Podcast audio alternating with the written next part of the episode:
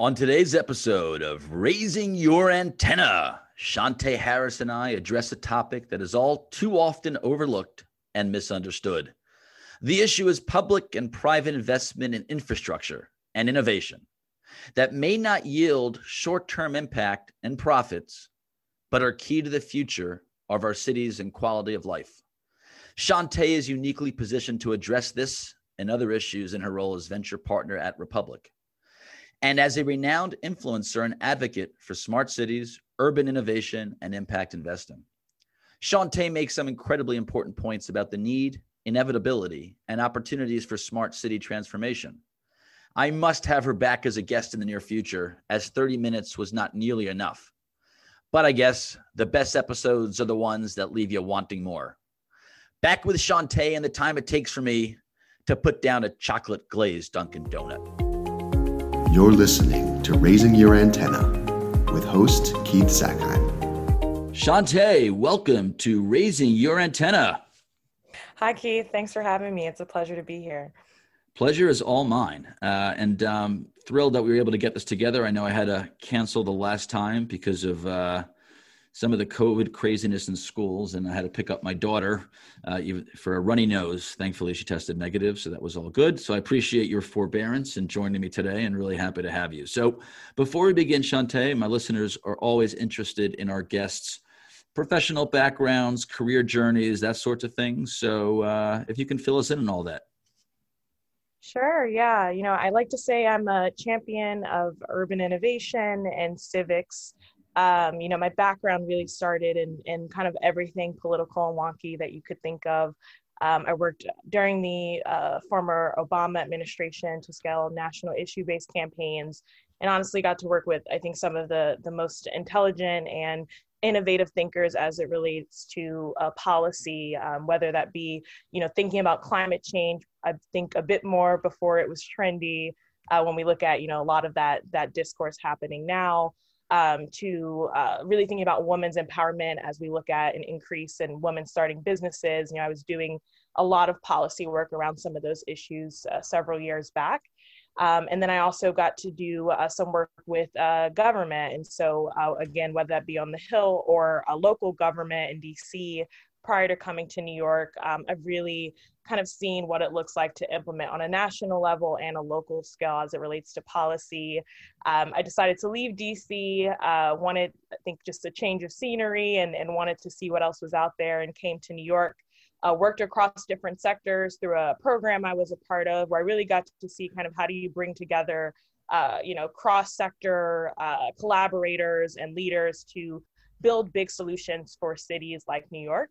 And so um, for the past about four and a half years, I've been really working as a go-to-market strategist, thinking about how to uh, how do you scale everything from you know emerging industries, whether that be early stage, growth stage, or established companies pushing out new products and solutions uh, to corresponding initiatives that think about policies that actually allow them to uh, innovate, right, and grow, um, and also work with some of the political th- leaders and thinkers um, that are trying to drive more of a, a, what I would hope would be the norm in the future, which is a proactive way of thinking about uh, working with technology and other innovative ideas, as opposed to what we oftentimes see as a, a reactive uh, response to emerging industries and, and how do we build regulations around them. So I'm really passionate about urban innovation, place-based innovation, and um, what I like to talk about now these days, and I've coined as creative community resilience, which really just means how do we uh, acknowledge some of the uh, ideas that exist in cities and really work to, I think, deploy, innovate around, and build policy solutions for some of the, the great innovators that exist within the communities um, and cities. So uh, that's a little bit about my background. Really excited to be here and chat further about some of those topics.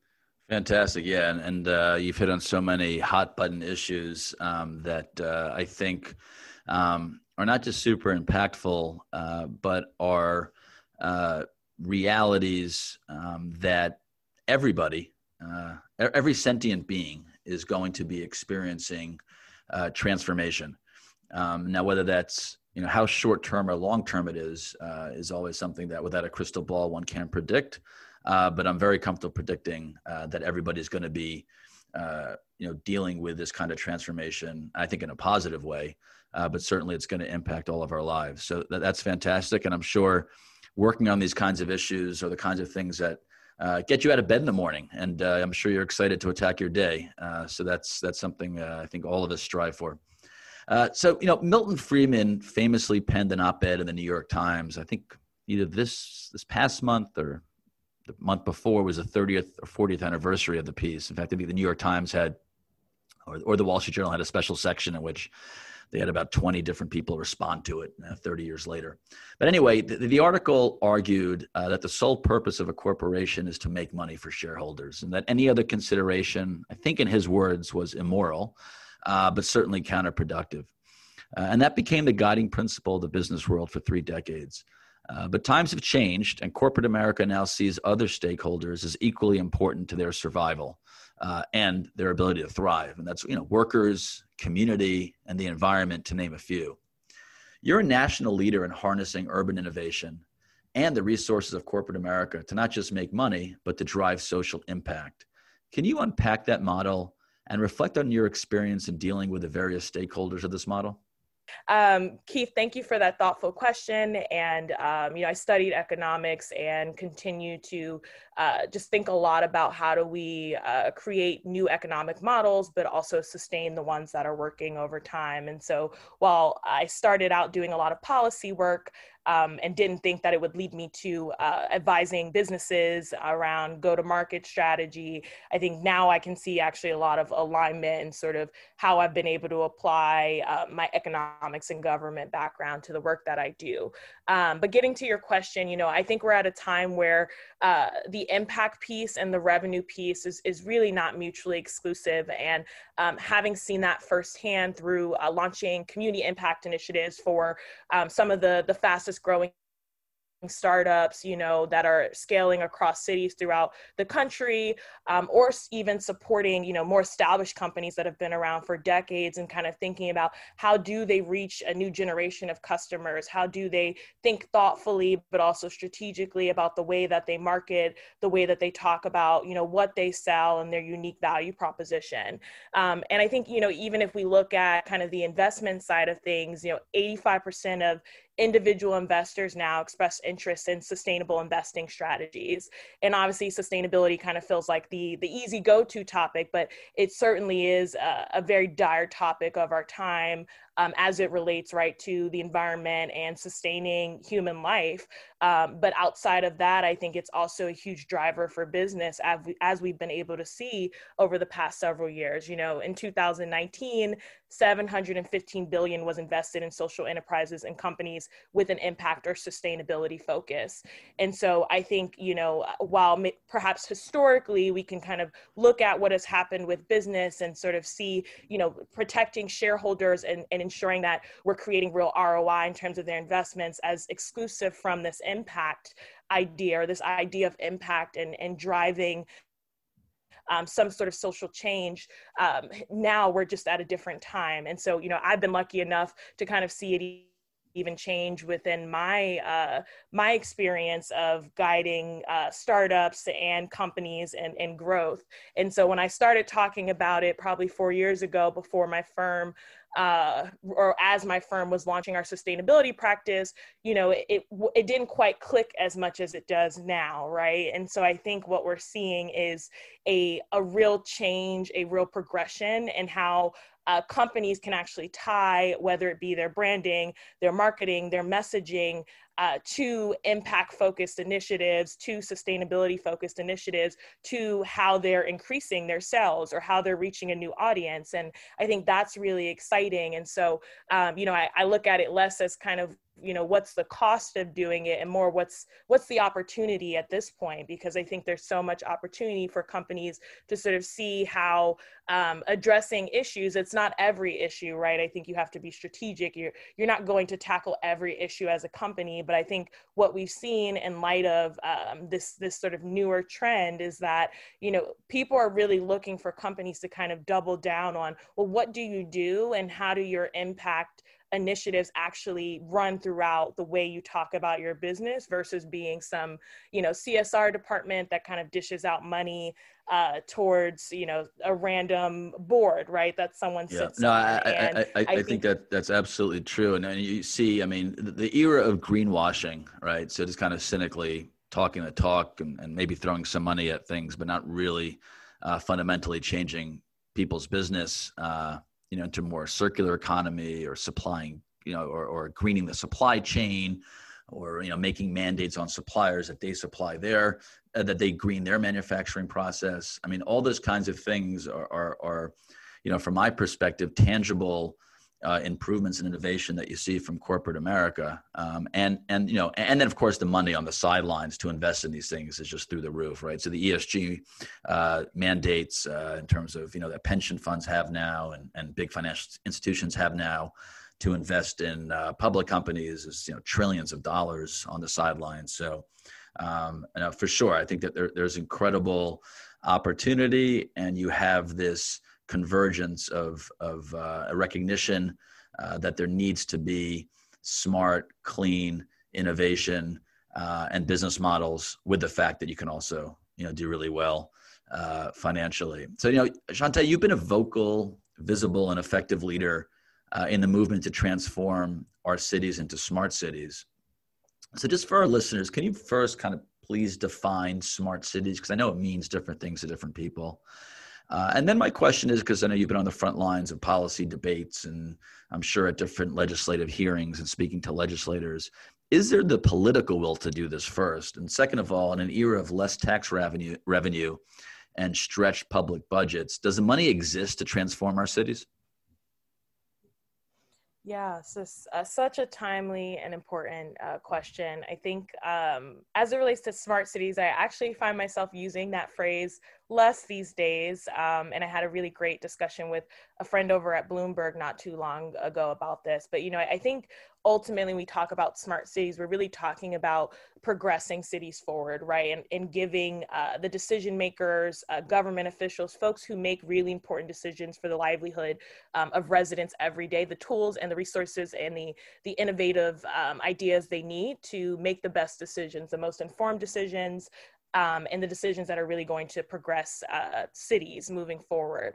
Um, and so when I think about defining it it really just it really looks like making sure that we i think one understand where city um, stakeholders are at at the moment right i mean we're talking about some places where uh, excel spreadsheets right are still the norm and i think you know acknowledging that covid has disrupted a lot of those um, what you know most people would argue are kind of uh, out of date procedures and tools to actually efficiently move things along or move things along i think in, in a more rapid uh, response or at a more rapid rate that um, I think is required at this important time in history. Um, so smart cities to me really just means giving folks the tools to to make better decisions so that they can innovate and um, you know provide resources uh, quicker to residents and um, at a at a greater scale and a more impactful scale. Um, do you find that when you speak? Goes, do you find that when you speak with legislators, um, elected officials, or even you know appointed officials or bureaucrats that they understand kind of what it means to um, reimagine our cities, what it means to uh, make them smart, what it means to make them more sustainable? I mean, do they can they even comprehend the vision, uh, or are they so embedded in their legacy systems that it's very very difficult? Yeah, I mean, I think nothing is a, a monolith, right? And so I think that we have really great leaders, especially if you look at the city level here in New York that are really focused on, you know, how do we think about the future of cities and, and how do we innovate on um, things like infrastructure and the built environment and um, you know they may not have all of the answers but I, I think a lot of the conversations i have on both sides is hey you know businesses will oftentimes rush to deploy things and try things out and not really think about the unintended consequences of them while on the other end you know elected officials government public stakeholders really have no choice but to think about those consequences every day and so how do we bring you know both to the table to really talk about again instead of you know maybe reacting or um, deploying something and then having the discussion, actually working to do it together. And so, you know, I'll just say that I think there are some really great leaders in government that understand that I get to work with them, and you know, they, uh, I think they're they are attuned to what's happening and are looking to move things forward. I think, of course, it varies. I think everyone's not following the latest technologies. They're not understanding at what rate, you know, everything is really being uh, disrupted. But I think that there are people who are, right? And you see that through things like pilot projects that come out of the city and the state, uh, wanting to test new technologies. I, I think my hope is that we see more of that happening. So, you know, I, I appreciate your question. I think that um, sometimes there, I, I believe there is kind of this myth that, you know, no one in government wants to see uh, things move forward or, or they don't maybe have uh, the ability to actually think about future of cities in the same way. And you know i would argue that no they think about it from their their perspective right? Policy um, understanding how it's going to impact communities um, and i think everyone comes from a different perspective but there are certainly players that that really are looking to be supportive in terms of the types of um, you know uh, initiatives they start or policies that they push yeah. um, i think to to talk about your specific question you know around the lack of tax revenue i think that that is a big concern and so you know while i don't think we're going to see huge um, amounts of money coming out of the city, particularly as we kind of wait to see what federal government looks like and whether or not New York will get the amount of support that it really needs to combat something like COVID in such dense in, in such a dense environment. Um, I think that what we can do though, and what I'm hoping you, know we'll see more of, and what I've been advocating for is, you know, how do we start to test some of these technologies that can be unique solutions for creating things like the 15 mile, or excuse me, the 15 minute city, right, that we see in other global cities like Paris, particularly in light of COVID. You know, what are the technologies and the solutions that we can start to test that don't require a huge amount of you know money up front, but you know could be really viable solutions for us to scale in light of a cut budget and also you know a need to kind of think about doing things differently. Yeah no thank you. And uh, first of all you're 100% correct. Um, you know it's unfair to to paint uh, all elected officials or government officials with a broad brush. And, and there are definitely those uh, many many and hopefully many uh, that, that that are um, you know supportive and, and ready to listen and learn. I think the biggest problem, though, it's not a question. This is not going to be me editorializing, but I think the, the, the biggest, I think, bottleneck and impediment to government really driving this forward is there's just an incentive problem, right? So elected officials um, are loath to uh, invest money in long-term projects that potentially uh, the time span will exceed their term in office, right? So when they go out to run for reelection, they need to show the here and now. I spent X dollars and it yielded Y results in the last year or two years.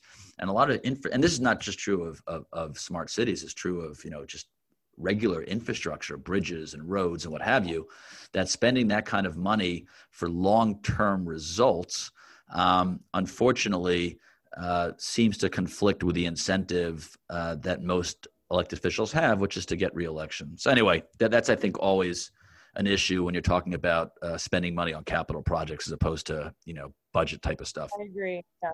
yes. Yeah. um, all right. So you work with a lot of innovative startups who come to you to help them navigate the challenges of getting to market. Um, from what I understand, uh, you are fantastic at that, and you, you help companies securing pilot projects and undertake design initiatives and, and launching, which I know is closest to your heart, these community impact initiatives. Uh, I know you're a consultant, uh, but I'm going to ask you to be magnanimous here. And can you give some free advice to the founders and entrepreneurs that listen to this podcast as to both the challenges that they're going to face in staying the course and of course the opportunities and payoffs down the road? For sure. Yeah you know i think um, challenges is obviously a, a, huge topic for a place like new york city. I don't think it's an easy market to navigate. That's you know that's why the work that i do exists. But um, i think you know a big challenge is really understanding where to start. Um, what i've seen a lot of founders and companies do is uh, you know new york does have sort of this ample opportunity that exists here um, you know that's changed in light of you know the landscape because of covid but you know still there's so there's so many sort of different ways to enter the market and to think about entering the market. And i think oftentimes what you know my team and i have found is that uh, companies founders will uh, maybe not do their sort of due diligence and really understanding the market. And so it's really easy to kind of get roped into the the shiny pearly thing right that you think just looks great or someone has told you about or you have one or two conversations and it, it sounds like you should go after that. Um, i think ultimately though you can spend a lot of time in new york sort of chasing different things that you know you've heard about or you've had discussions with uh, various stakeholders about and not see the real ROI rely on that. I think particularly when we're talking about founders, right, who are looking to scale, have limited resources, it's really about understanding your market. Where do you start? Um, who's your customer, right? Is it government that you're selling to, or is it, uh, you know, specific community, or uh, you know? No, it's funny. Uh, just I sorry to interrupt, and I'll let, I'll let uh, sorry to interrupt. I'll let you finish the thought, but but what you just said oh, strikes such a chord with me. Um, you know, because obviously we do marketing and public relations for a lot of a lot of startups or you know venture-backed companies, and I'm always amazed that you have companies that have fantastic ideas but don't know who they're selling to don't understand their audience that well you know? And that it, it's astounding but i think you hit on something that that a lot of startups are plagued with for sure yeah no i i know i've gotten to uh, collaborate with the the antenna group and you all do some amazing work and so i think yes similarly to i'm sure conversations you all have I think um, you know a big part of the challenge is really you know knowing your customer because there there could potentially be a lot of customers in this very large market, and so you know do you tier that out? Who do you think of as sort of the priority moving forward, and then how do you build a strategy around that versus saying, hey, I can you know I can potentially do a lot of different things for a lot of different groups, and then you find yourself spread thin, uh, you know, working towards something that you you know you're not seeing again the, the roi on. And so i think that's a challenge. I think uh, in terms of opportunity i think if you do that piece right of knowing your customer uh, knowing your opportunities particularly when you're looking at government right understanding who are you selling to? Um, you know what what opportunities have existed in terms of contracts pilot projects design challenges that you know are up your alley then you can be a lot more targeted right? And i think the beautiful thing about taking time to know your customer and doing that customer segmentation piece is really once you know who those folks are being able to galvanize millions of people right within one area. Um, and i think that's really exciting because traction matters and demand matters um, i think particularly for startups right not only in terms of the fundraising portion but also in terms of you know building champions and so a lot of what I'll talk about or I'll do alongside my team is really thinking through, you know, once you know who those those where to go and who those customers are, how do you also build sort of these exciting champions that are, you know, also moving your brand forward, moving your story forward and getting you in front of your customers. Um, so yeah, that's that's what I'd say are some unique challenges, but also some exciting opportunities here. That's great. Um, and you mentioned, you know, you have uh, academic background when it comes to economics, and I'm sure it's something that uh, you know, in, in, your professional life, you you've continued to uh, uh be exposed to. And uh, so I'm gonna I'm gonna ask you to put your economist hat on right now, and, and I'm gonna ask you a macroeconomic question, uh, and that's your perspective on what seems to a lot of people to be a bubble that's emerged right now around clean mobility and clean transportation, which uh, I think we both would agree is part and parcel is certainly you know foundational to what smart cities will look like. Uh, so valuations in the private and public markets are through the roof for companies that you know are pre-revenue.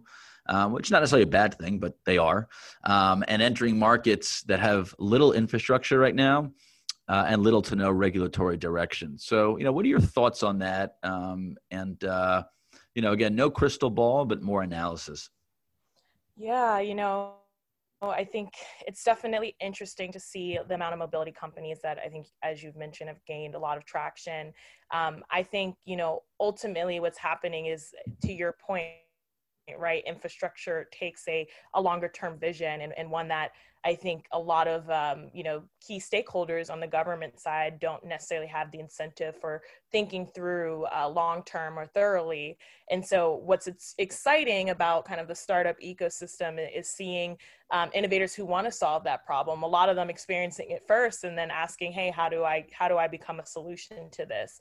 Um, I think ultimately, though, and I talk about this a lot, and when I started working with mobility companies and micro mobility companies, folks don't want these exciting transportation opportunities or excuse me options. The issue is that you know we don't have the current infrastructure to actually support a lot of them, right? And so, what does it look like to build that? I think uh, that's why I mentioned earlier about kind of figuring out how do we test some of these exciting solutions, uh, learn from them, and iterate on them. Um, could be a really great way for not just cities but I think every sort of every region that wants to benefit from more micro or excuse me more mobility options to really think through. Um, you know I, I, think that ultimately it has to be a regulatory um, uh, topic right? It has to be something that is moved forward through regulation. And i think it's a really challenging time to talk about cities investing in infrastructure in light of you know what we're seeing as an economic recession um, or downturn but I, I think ultimately we're not going to get where we need to be in terms of you know infrastructure if we don't actually invest right on the government side and we're talking a lot of money here um, and so I, I think that micro mobility solutions are going to continue to pop up. I think there's a real demand for it. And we see that all the time across New York, whether that be, you know, the Lime bikes of the world, the Revels of the world, Vias, right? I think Vias actually a really interesting uh, topic because, you know, what they're doing is is serving as kind of a uh, while they're micro mobility they're also serving as kind of a public asset for transportation for transportation or public transportation itself and have been doing a lot of work uh, focused on collaborating with government. Um, but ultimately you know we we do need infrastructure investments and I I um I hope that you know whether it's the governor, the mayor, our you know our president, that we will see more of that coming down the line. I think that what would be nice to see though to actually drive this would be uh, more corporations uh, teaming up and more companies teaming up to actually push on these things. I think a lot of times it's, hey, I'm going to figure out how to enter this market. But I think there's a lot of power. And we, we did work on a little bit of this in terms of building larger initiatives for how do we actually get EVs here, right? How do we build infrastructure around them for them to succeed? And so I think that the big picture has to be just as important to companies as the kind of, you know, very uh, targeted and specific strategy for growth yeah, and again, that's that's another great example of sometimes misaligned incentives where you know corporate America needs to show revenue growth and profitability quarter to quarter, and again, uh, long-term investments can sometimes be difficult. Although I think we do have to give credit to you know the big OEM you know auto manufacturers who. Uh, you know, may have been slightly late to the game on EVs, but and even AVs, but but have put a lot of you know R and D money and and have um, you know, invested in a lot of the startups, and I think are are are getting out ahead of a lot of the innovation. So, anyway, Shantae, thank you so much uh, for all of your insights and sharing your background. And uh, this has been incredibly uh, insightful and useful, and, and, I appreciate it. And as always, uh, I give my guests the last word. So here's an open platform. If there's any any issue or topic we didn't address today, uh, and also, if you can recommend, you know, one or two books that you've read recently or read a long time ago that uh, you know really impacted your worldview. Thank you so much, Keith, for having me. Um, I think in terms of you know closing out, I would really love to uh, share an article that I wrote recently for the Milken Institute, focused on the future of uh, inclusive and sustainable cities and really talking about the importance of public private partnerships how do we continue to drive innovation uh, move technologies towards uh, supporting i think decision making on the public sector side um, but also you know driving uh, roi on the private sector side. And so uh, would love to again have your readers take a look at that and, and hear thoughts but more importantly continue the discourse. In terms of a book um, that i've read recently and would recommend to folks um, is The Optimist Telescope, uh, Thinking Ahead in a Reckless Age um, by Bina Venkataraman. Um, and she was actually a climate advisor to uh, uh, the Obama administration previously. And you know, the book really looks at how do we think long term, which has actually been a theme during our discussion here today about uh, the impact of our decisions, um, not only as individuals, but I think as communities, as uh, company leaders, as uh, you know, public official decision makers and so I uh, would highly recommend everyone check that out and, um, you know, learn a little bit more about how we can think about sustainability from a different perspective. Shantae, thank you. That's fantastic. And, and we will make sure to, uh, in our show notes, to post a link to uh, the article you wrote for the Milken Institute, which I did read, and it's fantastic. Uh, and again, very insightful and useful for, for these kinds of conversations. Shantae, thanks again for being a guest on Raising Your Antenna, and uh, look forward to being in touch soon. Same here. Thanks so much for having me, Keith, and looking forward to staying in touch with you and the team. And another episode of Raising Your Antenna is in the books. I hope you enjoyed today's episode and look forward to connecting again next week. Raising Your Antenna is a weekly podcast hosted by yours truly, Keith Zakheim, that features the movers and shakers and key influencers of the B2B technology industry. Our guests are leading revolutions and disruptions in the mobility, clean energy, healthcare, and real estate technology industries. Raising Your Antenna is brought to you by Antenna Group, a full service digital marketing and public relations agency that focuses on the B2B technology industry. Please be in touch with me on Twitter at czakheim with any feedback about this podcast.